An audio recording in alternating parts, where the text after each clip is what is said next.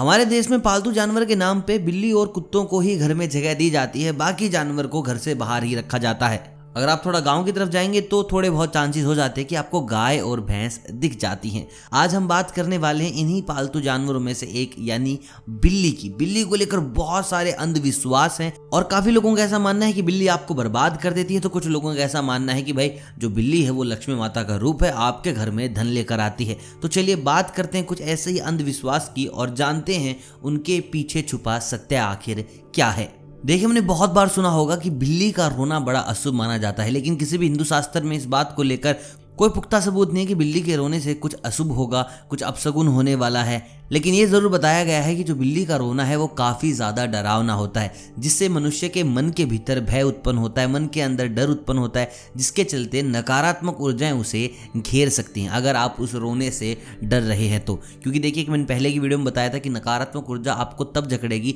जब आप उससे बहुत ज़्यादा डरेंगे। आपने अपने मन के अंदर वहम बिठाया तो ही नकारात्मक ऊर्जा आप पर सवार होगी। और हम यही गलती करते हैं, जिसके चलते हम कोई गलत कार्य करते हैं भय के अंदर होने से और फिर नाम आ जाता है बिल्ली का, कि भाई बिल्ली घर के अंदर रोई थी तो देखिए कैसे अपसगुन हो गया है। देखिए, हमारे हिंदू शास्त्रों में तो नहीं, लेकिन लाल किताब में एक टोटका लिखा हुआ है। देखिए, लाल किताब के अनुसार बिल्ली की जेद को लाल कपड़े में लपेटकर बाजू पर बांधने से काल सर्प दोष से बचाव होता है, और अगर आप पर कोई नज़र दोष है, कोई प्रेत बाधा है तो आपको वहाँ भी निजात मिलेगा। तो टोटका लाल किताब का लिखा गया है और भी बहुत सारे टोटके हैं लाल किताब में। देखिए, लाल किताब के अनुसार बिल्ली को राहु की सवारी माना गया है और जिस जातक की कुंडली में राहु शुभ नहीं हो, राहु के प्रभाव को कम करने के लिए, वहाँ से आपको थोड़े अच्छी चीज़ें लेने के लिए बिल्ली को घर में पाल लेना चाहिए। तो लाल किताब हमेशा फ़ायदे ही बताती आई है बिल्लियों के, क्योंकि लाल किताब में आपने देखा होगा ज़्यादातर टोना, जादू टोटकों की बातें ज़्यादा होती हैं और जो लाल किताब है वहाँ पर तांत्रिक विद्या का ज्ञान ज़्यादा है।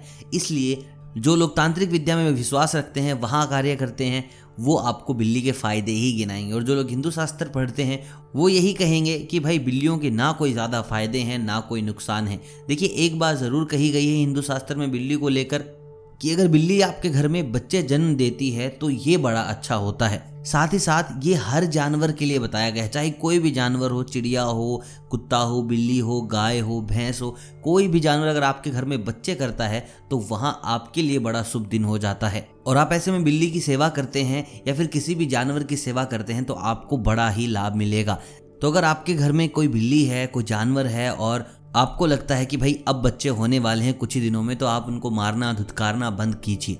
वो वक्त है धर्म कमाने का, वो वक्त है अपने बुरे कर्मों को अपने अच्छे कर्मों में बदल लेने का। बाकी कोशिश करें किसी भी जानवर को आप हानि ना पहुंचाएँ, किसी को मारे ना, परेशान ना करें, किसी भी तरीके की कोई पीड़ा ना दें। फिर भी अगर कोई संकोच, कोई समस्या, कोई सवाल आपका रह जाता है दिमाग में तो आप कमेंट में हमसे पूछ सकते हैं। बाकी बहुत जल्द इस वीडियो का मैं सेकंड पार्ट भी बनाने वाला हूँ तो आप उसके लिए चैनल को सब्सक्राइब कर सकते हैं। इस वीडियो को लाइक कर सकते हैं अगर ये वीडियो पसंद आया हो तो बेलाइकन ज़रूर दबाइएगा ताकि कोई भी वीडियो आपसे मिस ना हो। मिलता हूँ आपसे बहुत जल्द, तब तक आप सभी को अलविदा।